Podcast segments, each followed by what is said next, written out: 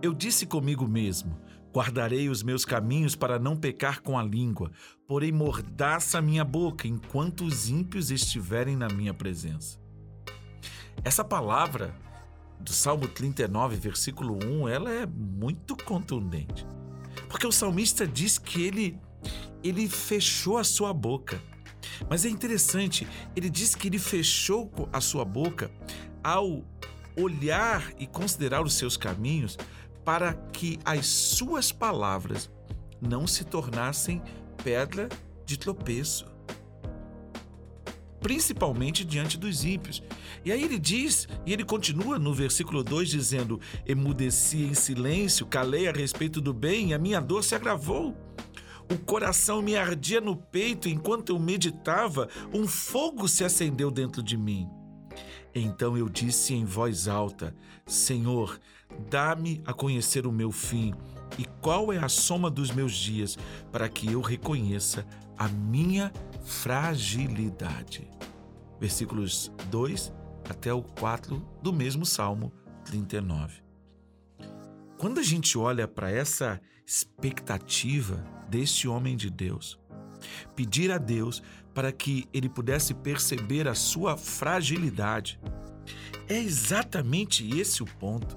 Nós precisamos reconhecer as nossas fraquezas e o silêncio é uma grande oportunidade para que nós possamos refletir. E é interessante porque ele fala de um fogo, de algo que ardeu dentro dele, de algo que o levou a uma reflexão profunda e significativa, a ponto de ele entender que a sua vida era uma sombra e aquele que se inquieta buscando tesouros, na verdade o faz sem saber. Sem saber quem ficará com ele? Então, quando a gente para para pensar, o que, que é a nossa vida? O que, que nós estamos fazendo? Se você trabalha por dinheiro, meu Deus, você está perdido. Nós trabalhamos, nós nos movemos ou precisamos nos mover por uma visão, por algo, algo transcendente, algo eterno. Esse foi o peso que Deus colocou nos homens. O peso de viver para sempre. Ninguém pensa que vai morrer. É por isso que em Jesus nós fomos recriados. É por isso que ele nos dá uma visão para irmos além. E eu costumo dizer, uma visão horizontal que nos faça enxergar além do horizonte. E a única maneira de fazer isso é aprender a guardar o silêncio, é aprender a olhar por aquilo que você crê, não por aquilo que vê. Então, aqueles que guardam silêncio, aqueles que refreiam a sua língua do mal, aqueles que ponderam os seus caminhos, eles conseguem ir mais longe, porque eles começam a perceber por onde os seus caminhos os estão levando.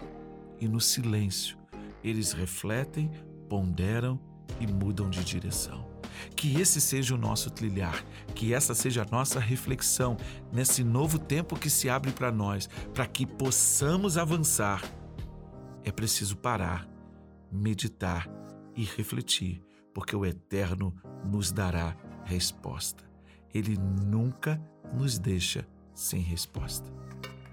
Pai, muito obrigado, porque o Senhor é bom e a Sua palavra chegou até nós, nos trazendo vida, direção e conforto.